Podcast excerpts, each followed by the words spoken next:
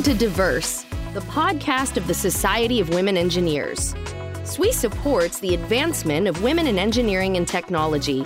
You can find all of our podcasts on SoundCloud, Apple Podcasts, and SWE's blog all together at alltogether.swe.org. Looking for more information and data on women in engineering?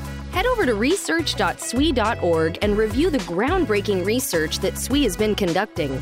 SWE's research efforts include reporting on women of color in engineering and how community colleges may play a role in getting more women to graduate with engineering degrees. You can also check out the annual SWE Literature Review in SWE Magazine's State of Women in Engineering issue. Hi, I'm Heather Doty, FY21 President of the Society of Women Engineers. Welcome to SWE's Diverse Podcast Series. Please remember to add this podcast to your iTunes and like or follow us on social media. Visit SWE.org for more details.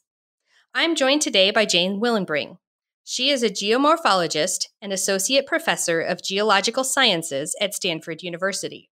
Her research examines the evolution of the Earth's surface, especially how landscapes are affected by tectonics, climate change, and life on Earth. She is a Geological Society of America Fellow, the recipient of the Antarctica Service Medal, the National Science Foundation Career Award, and the inaugural Marguerite T. Williams Award from the American Geophysical Union. Thanks for joining us today, Jane. Thanks for having me. Absolutely. Um, so we'll just dive right in. Um, in the documentary Picture a Scientist, you talk about harassment you experienced in the field as an early career researcher and how you later filed a Title IX complaint. What advice do you have to women now coping with harassment? Gosh, that is such a tough question for me to answer because I have mixed views of my experience filing the Title IX complaint. In some sense, um, a lot of good things happened as a result of it, and we can talk about those later if you want.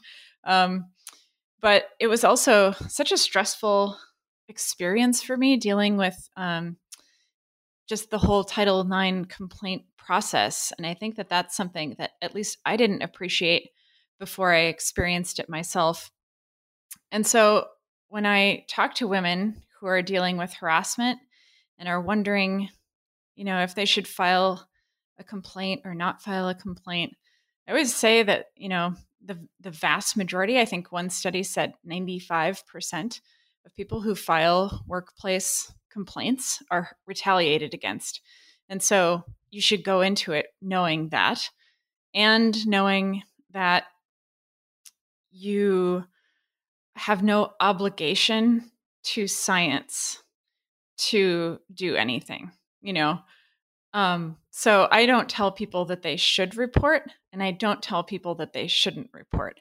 I just describe my experiences, which might be completely different from Title IX office experiences at other universities or other workplaces. Yeah, I can certainly understand that everybody's situation will be different. Um, you did mention, you know, the some some good things came out of it, and we could talk about those. So I kind of want to to know a little bit more about that. Sure. I mean, one good thing that came from it, you know, I, I always think I'm a chess player and I always think a couple of moves ahead.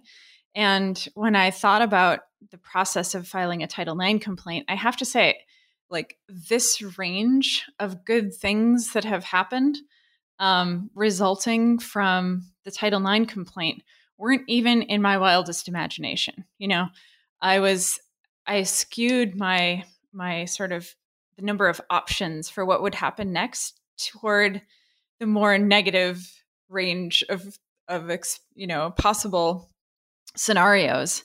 And so some of the things that happened were that um, there was a lot of publicity around the case which uh, the the initial story that was published in science by meredith wadman came out a day after the Harvey Weinstein story that sort of helped reinvigorate the Me Too movement that Tarana Burke had started.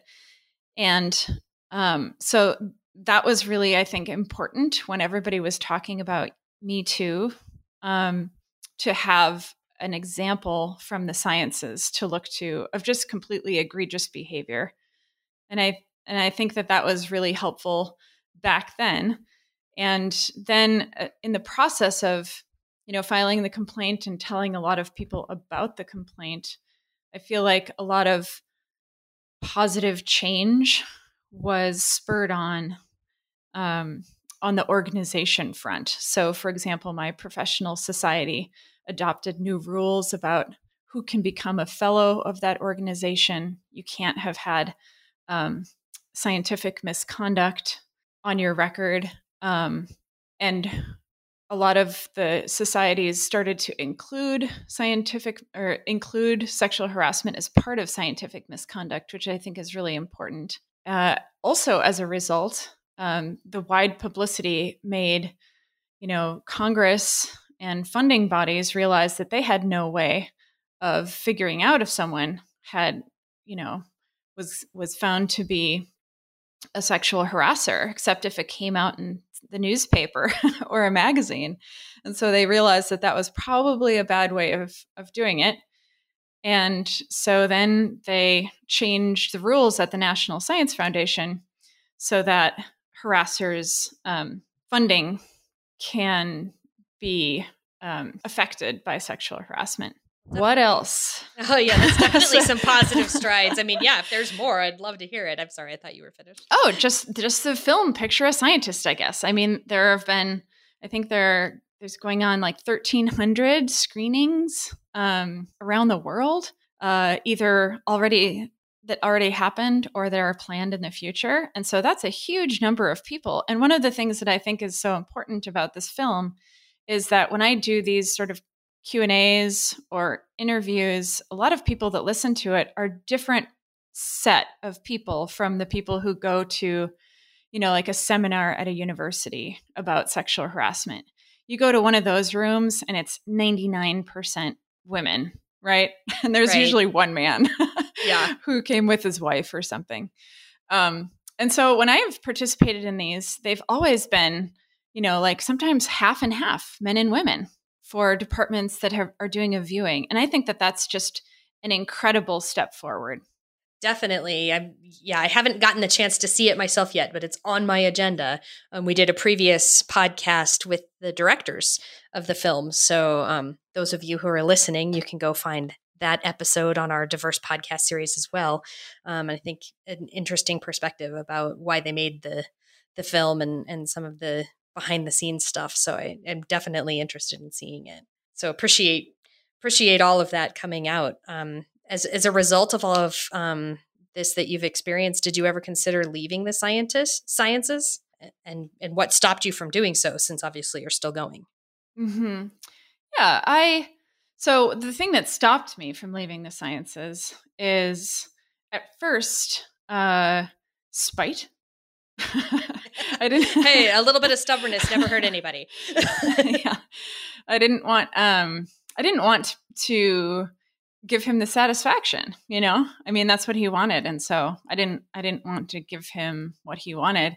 And then the other thing that stopped me is just that I love doing science. So if I if I just ignore, you know, all of the weird, problematic aspects of academia and just focus on the science, that is something that I still really enjoy. And I I loved nature and thinking about how landscapes change when I was a kid. And that is still sort of how I play. But yes, I I am I started to um I considered leaving many, many times as you can imagine. Um, when you watch the film, you'll you'll understand the various points at which I thought about leaving. Definitely. Well, how um, I'm sure as a result of that and all the rest of your um, outstanding academic success, how do you um, how have you taken those lessons and how do you mentor scientists now? Now I mentor scientists uh, with the idea that I want to be the person that I needed when I was younger. And that has always been sort of my sort of goal on the horizon. And recently, after talking with, with a lot of people about how to best mentor ethnic minorities, I have changed that a bit so that it's not so focused on me and my experience and just want to, you know, ask and create conversations about how people want to be mentored. That's really powerful. Um, you mentioned how much you love the science. So let's talk a little bit about that. What are your current goals as a researcher? Oh, so my current goals are to, so I want to understand how landscapes change. And one of the things that has been almost completely ignored in our field for a long time is the effect of life on landscapes. And so uh, the, the burgeoning field of ecogeomorphology is one of the areas that I'm really excited about understanding the dynamic interactions of life and landscape. Fascinating.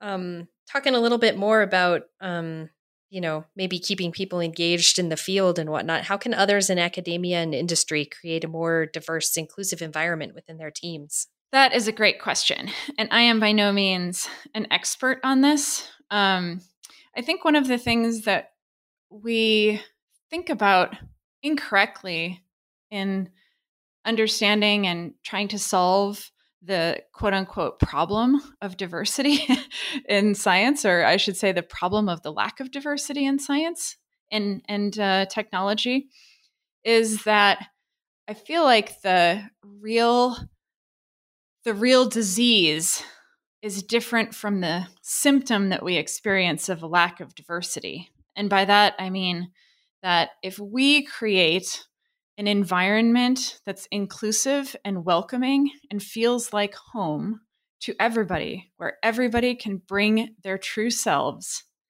then I believe that diversity will follow because it's been shown time after time that yes, Black girls are interested in science. Yes, you know, Latina women are completely able to do every single thing that a white man is able to do.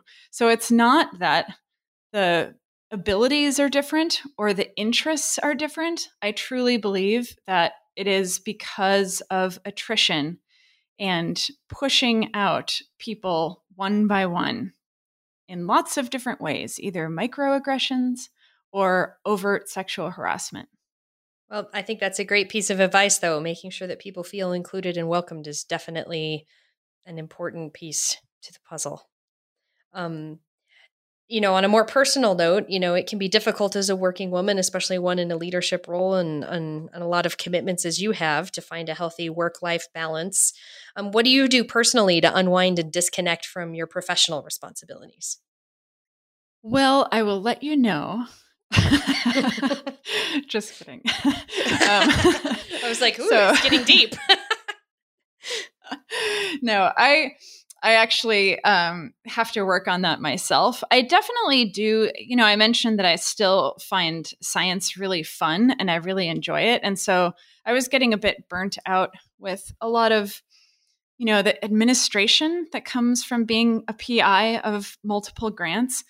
Um, and so I decided to just put in my schedule times that I can, I only work on science that I find really interesting. And I give myself a time to be creative with my science. And on weekends and evenings, I don't do anything science related that I don't find fun. So during the workday, I kind of stick to the drudgery of like budgets and timesheets and, you know, writing letters of recommendation, although it is a joy to seeing people go off and do wonderful things after being in my group. Um, but I just like to go down, you know, sometimes to explore an idea, go down a wormhole. And that's still something that I find incredibly fun and that it does recharge my batteries. So I'm lucky that I get to recharge my batteries and also have fun at the same time. Um, I also spend a lot of time with, you know, furry animal pets and my daughter and my husband. Um, but I'm still, I don't know that anyone has this completely worked out. If you do, can you send me an email? yeah, I think you're right. Probably not. Um, but I do think that's great advice, though. Is is you know setting aside time for the the piece of of your work that really brings you joy and fulfillment. I think it's easy to get stuck in the in a little treadmill of not allotting enough time to really get in that wormhole if you will. So I think that's I think that's great. definitely. Any any last thoughts for our listeners today? Well, just to as soon as you can to watch Picture a Scientist. that filmmakers did such an incredible job of telling the stories of the different scientists and looking at the data and weaving it all together in such a powerful way.